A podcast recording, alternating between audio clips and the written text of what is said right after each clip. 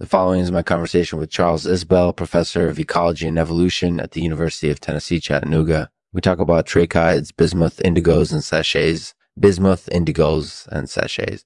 Enjoy, enjoy.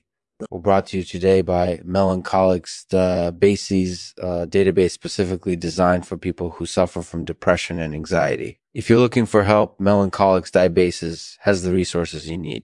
Visit Melancholics Databases today to get started. Thanks for watching. Hello, Charles. Thanks for joining me today. Hi, Lexman. Glad to be here. So, Charles, what do you think about tracheids?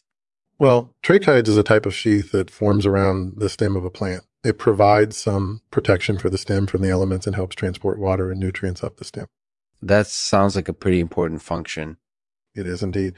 I think it's interesting to note that tracheids can be found in a wide variety of plants, from trees to grasses. That's true. And bismuth, Bismuth is a metal that is found in many different types of rocks and soils. It's also used in civilian and military firearms, as well as various other industrial applications. wow, I can see how its importance would be manifold. So, what about indigos?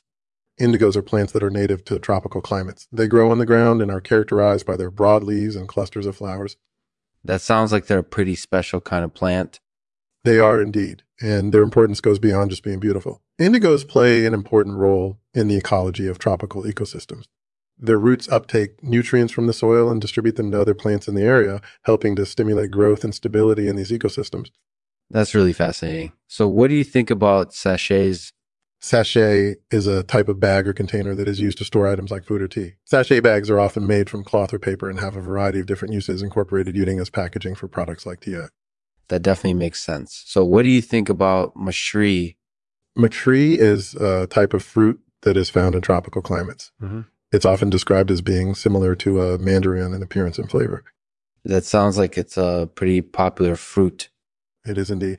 I think it's interesting to note that mashri is considered a delicacy in some parts of the world. That's definitely true. So, what do you think about the role of sachet bags and mashris in our modern world? I think they're an important part of our culture. They provide us with convenience and variety, and they help us to preserve and store our food in a safe and sanitary manner. I also think they're an interesting reminder of the importance of culture in our lives. I couldn't agree more. Thanks for joining me, Charles. This was a fascinating conversation. Thanks for listening. If you enjoyed this episode, please share it with your friends on social media. You can also leave a rating and review on iTunes if you have the app installed. I really appreciate it.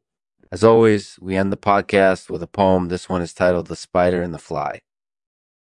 The spider weaves her web to catch the fly. The fly thinks he's safe because he doesn't know that the spider is watching him.